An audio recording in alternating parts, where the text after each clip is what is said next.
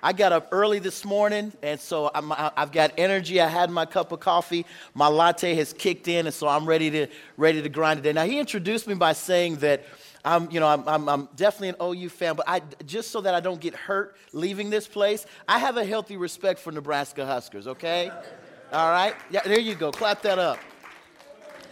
Um, just by way, in, in the way of a little bit of, of background, I did come to my call in ministry a little bit later in life. But man, the, the passion that drove me there really began where you're sitting. What began early on in the way of a discipleship relationship uh, happened for me in high school came to Christ because a friend of mine had gone away over the summer, had spent some time with the Lord, and come back on fire. I'm thinking this is a passing fad. There's no way this brother's going to be able to keep the energy and enthusiasm about his faith for very long. And sure enough, he did. I'm thinking I'd give him a month or two, and this whole Jesus thing will kind of water down and wash off, and, and it'll be over. We'll go back to what we were doing. Well, the truth is that never did happen. And I began to see him increase his level of boldness in a public school setting, bringing his Bible to school and sitting down at the cafeteria and wanting to interact with different people about his faith. What blew me away was every time that someone would sit down and talk to him about faith, he either knew the answer or was looking up the answer. And that was the first time in my life I'd ever seen anybody do the, the art and science of what's called apologetics. It intrigued me. Long story short, I follow him to church, uh, get engaged in discipleship with him, and learn the truth about the gospel that I'm indeed a sinner in need of a Savior. And as a result of that, I made a decision long ago uh, to give my life to Christ. Now, I'd love to tell you that it was just a just kind of an uphill thing, and me and Jesus were cool the whole way. But like many of you, take turns and twists and things like that in your walk with God. Man, I, I, I did too. I, I, he mentioned I got involved in business. I have a beautiful wife and three children. My, my oldest daughter is 17, about to be 18. Now, I know I don't look old enough to have a 17 year old daughter, but but only people in the back laugh at that. So, but with that said, I'm, uh, I'm excited to be here. I love the opportunity to speak uh, to young people. Uh, there's a lot of opportunity uh, and, and, things that lie ahead of you uh, that I think will be powerfully impactful if, if packaged right. I'm thankful for uh, Nebraska Christian School here, what you guys are learning, the fact that you're involved in understanding biblical worldview. So I get an opportunity in what I want to share today to really do a fast forward. Uh, really, rather than unpacking, most of the time when I, when I teach from this lesson, I really begin to slowly unpack for people what is worldview? And everyone has a worldview. And what does that look like? And how does the believer engage in other worldviews? I teach a lot of, um, a, a lot of adults, older adults, in fact, about why we believe what we believe. And I think it's important because those adults need to be passing that on to the next generation. I think as you all will come to know and understand, uh, either now or later, especially as you go off to, to college, that very few people actually possess a biblical worldview. In fact, a Barna study uh, that, that looked at worldviews said approximately 9% of Americans, 9% of Americans actually hold a biblical worldview. And, and sadder still, only 19% of born again believers actually hold a biblical worldview. When I think about that, what's the, what's, what's the, what's the challenge that comes with that? What, what's, the, what's the opportunity that comes with that? Well, the challenge is this more and more times, born again believers really have adopted the thought process of the world system, of the secular worldview and they're adopting that, believing that to be a part of what the biblical worldview is, what God intends for each and every one of us. Well, the reality is that worldview actually destroys lives, actually has us focusing on self rather than focusing on God. I, I, I wonder, I was looking up, I was trying to get all my intel uh, about the school and about the professors. I'm checking you guys out in the back. I'm trying to figure out what are you learning, listening to, uh, to, to uh, the, the different recordings of speakers here. You guys have had some impressive people speak. which is why I have no idea why my brother Gordon asked me to even come. He, he works in FCA and that kind of thing, and I thought, well, maybe if, if, if I told him I self identified as a six foot five basketball player, maybe that would pass. Unfortunately, that's not what you see in front of you, is it? Well, I, I, I'm thinking about the, the issues of the day, what you all are going to face, listening to what you're experiencing, what you're exposed to. And my thought was it said, one of the, one of the things on y'all's website said that about 97% of students from here attend college, move on to attend college, which is impressive by any measure. How many of y'all plan on heading to college next year? Next year. Okay, so everybody in my front row, all right. That said, I, I, would, I would ask you, what are you seeing as you're looking forward to what's happening on college campuses? Now, this is the back and forth. This is the talk back. See, now I attend Westside Church, but my background is at a black church where we talk back at people, right? Where folks say amen and you, you kind of ask and kind of do that shout and call back. So here's, here's, what I'm, here's what I'm asking. What are you seeing? This is the dialogue portion. What are you seeing on college campuses in the way of the issues around free speech? What's happening on college campuses regarding free speech? Say again?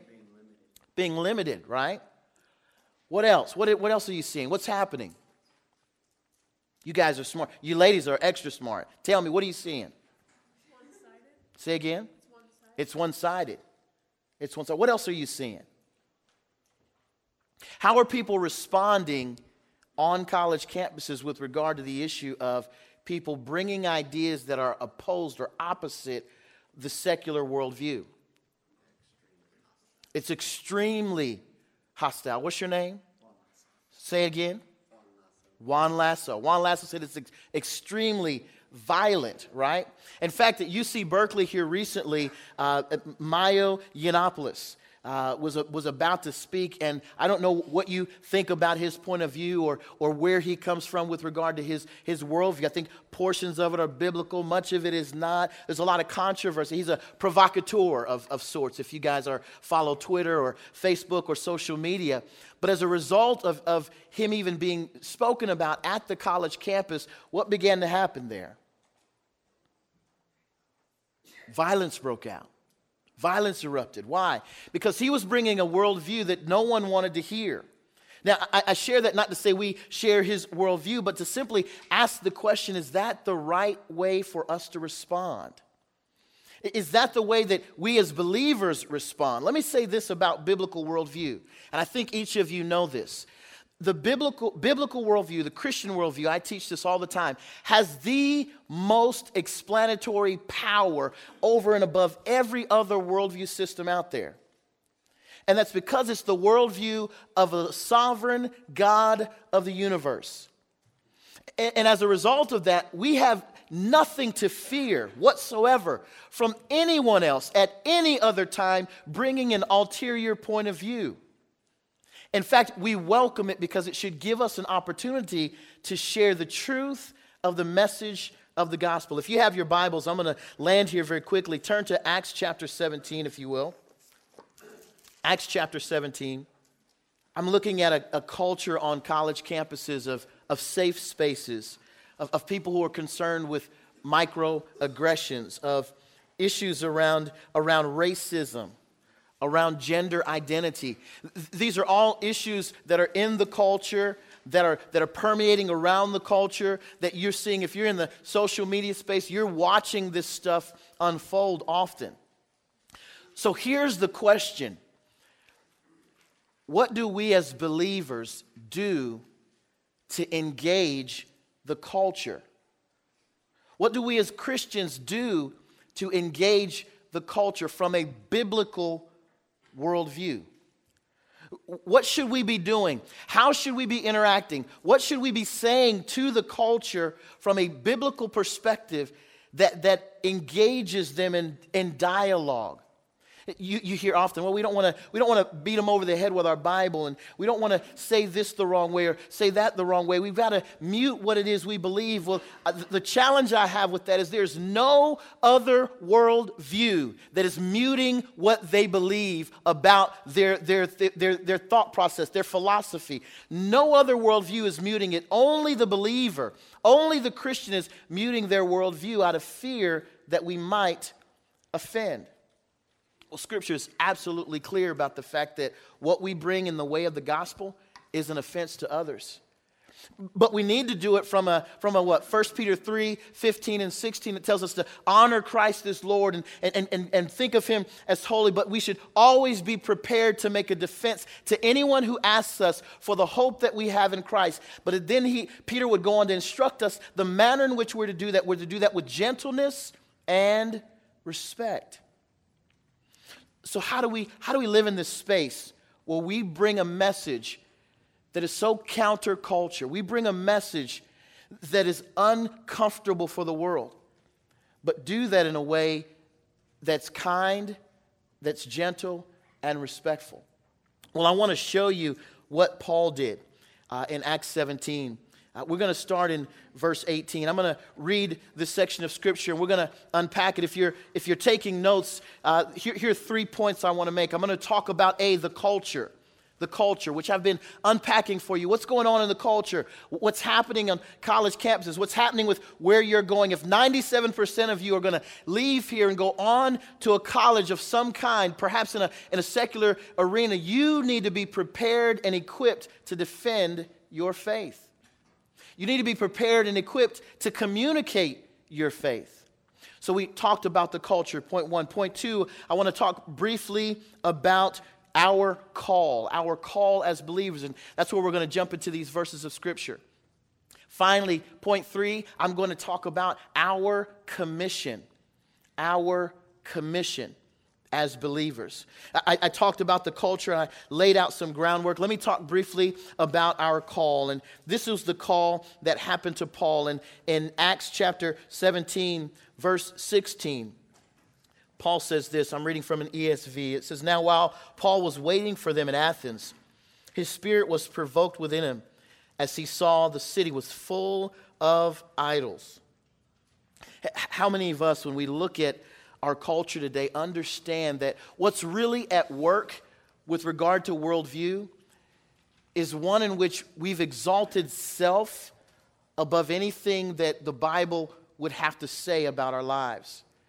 We, in fact, in fact, uh, John Calvin would say it this way. He would say that the, the heart of the human, the heart of a man is a factory of idols that wherever we turn, whatever we look at, whatever we decide upon, we're going to figure out a way apart from God to make that thing we love an idol. Some of us do it through sports. Some, of us, some of us make the idol of our lives sports, where we all everything else takes second, third, fourth place to sports. Some of us do that in relationship. Everything else takes a back seat. I've got my relationship with this girl, I've got my relationship with this guy, and that's what we're going to focus on. We see it in the culture from a standpoint of I don't care how I was born, I'm going to identify in this way. We see it in, in, in, another way, which is total opposite, which really doesn't make sense when you think about it, which says, I was born this way. So were you born this way? Meaning gay?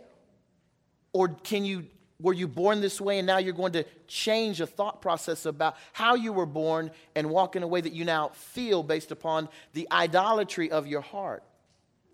Those are issues that are grappling in the culture, but Paul, in this context, was walking through the city and seeing it was full of idols. So he reasoned in the synagogue with the Jews and the devout persons in the marketplace every day with those who happen to be there. Verse 18. And some of the Epicurean and Stoic philosophers also conversed with him.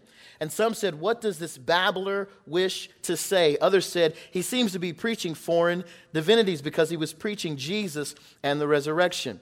And so they took him and they brought him to the Areopagus, saying, May we know what this new teaching is that you are presenting? Verse 20 For you bring some strange things to our ears. We wish to know, therefore, what these things mean. Now, all of the Athenians and the foreigners who lived there would spend their time in nothing except telling and hearing of something new. Verse 22. So, Paul, standing in the midst of the Areopagus, said, Men of Athens, I perceive that in every way you are very religious. For as I passed along and observed the objects of your worship, I found an, an altar with this inscription To an unknown God. What therefore you worship as unknown, I proclaim to you the God who made the world and everything in it.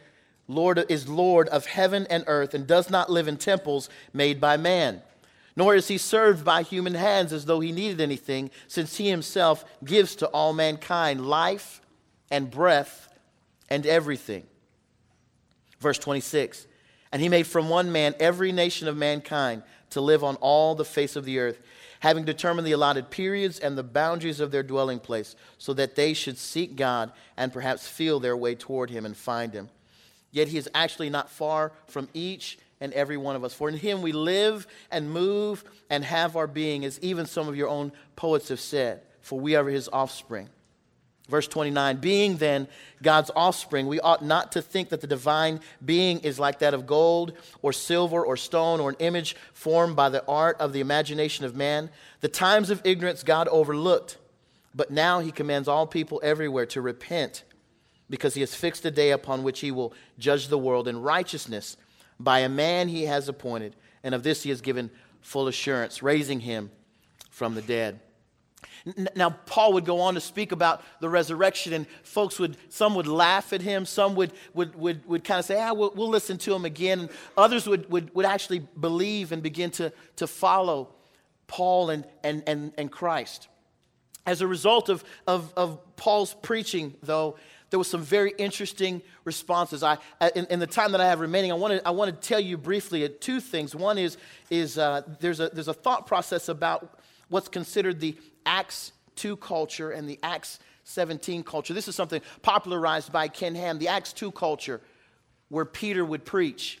Peter would preach in a, in a context where that he didn't have to explain his biblical worldview. He didn't have to explain the Torah. He didn't, he didn't have to explain the Old Testament prophets. He didn't have to explain the, the, the, law of Moses. He didn't have to explain these things to the people. They understood what sin was and why people were operating in the way they were and what they were doing and what they needed to do moving forward. The Acts 17 culture is very different. The Acts 17 culture is very similar to what you all are engaged in today as you head off to college campuses. As you engage your friends that are, that are not a part of either this school or part of Christian culture, this is a culture that really has no understanding of right and wrong from a biblical perspective. They have no clear understanding of what truth is from, a, from, a, from an absolute perspective. Their thought process is what's good for me is good for me, and what's good for you is good for you. And we can hold two separate truths, and they can be congruent at the same time.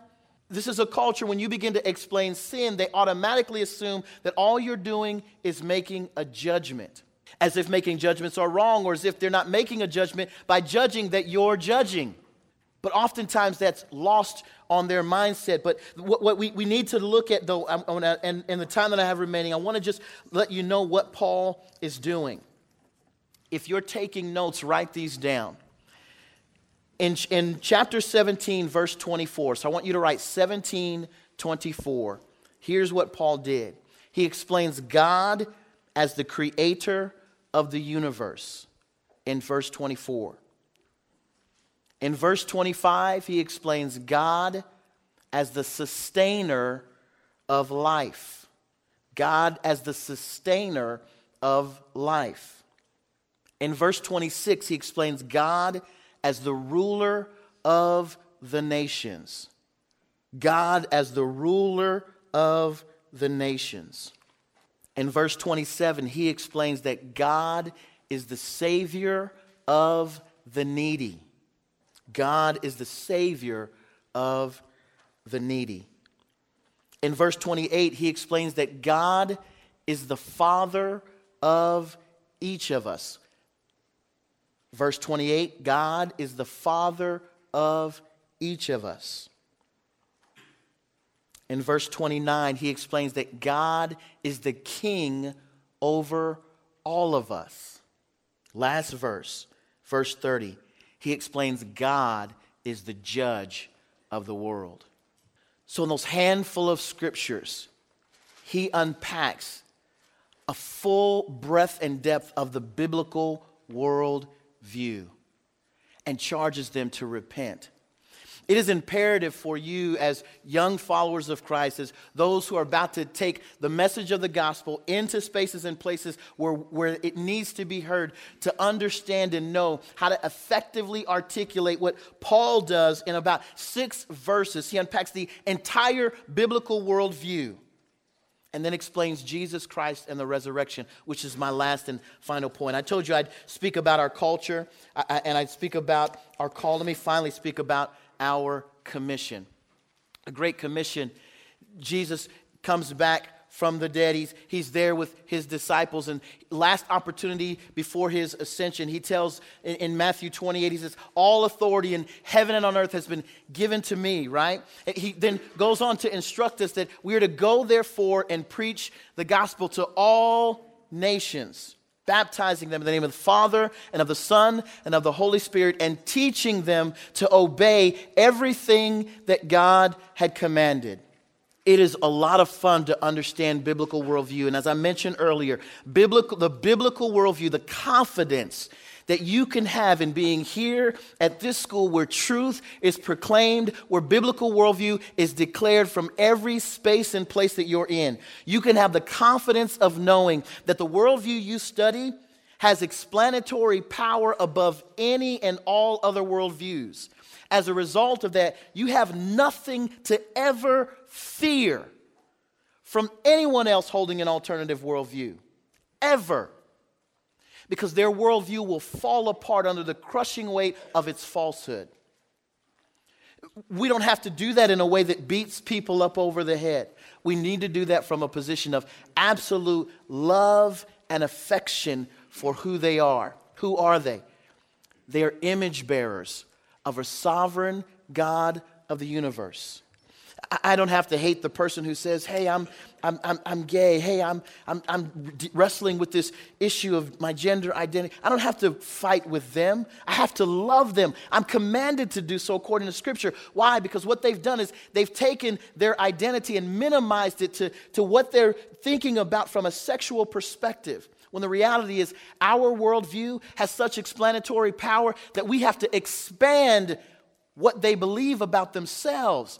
They're limiting their identity to something that they're doing in a bedroom. Can I say that? When the reality is, our worldview commands us to view them as a, as a human being created in the image of God and has a responsibility to know the sovereign God of the universe. When someone would approach me with an alternative worldview, I'd simply tell them, I, I, I appreciate where you're coming from, but you need to understand something. You're limiting the manner in which God commands me to love you.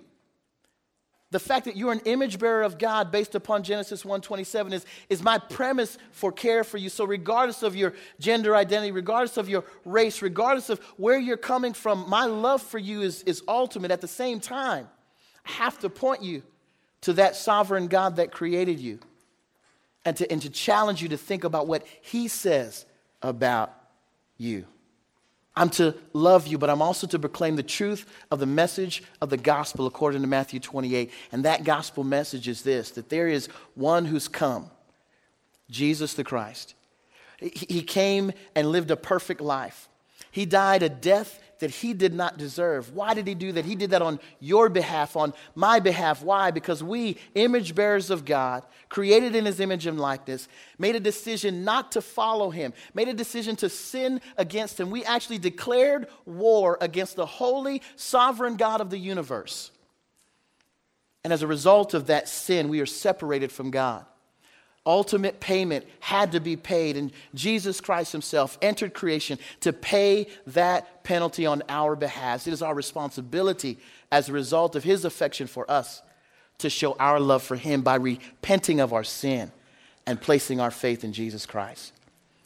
If I'm here and you've not done that, I would challenge you today before you leave this space or place to get to know this sovereign God who loves you so much that He sent His only Son to die on your behalf. Let me pray for you. Father God, I thank you so much for the opportunity to share and to speak. My prayer is that you, by your Spirit, now would begin to move on these, your people, that they would know and understand the power of the biblical worldview, the power of your Son coming and dying on a cross, that they would never live their lives in the same manner as a result of that knowledge. Pray all these things in Jesus' name. Amen.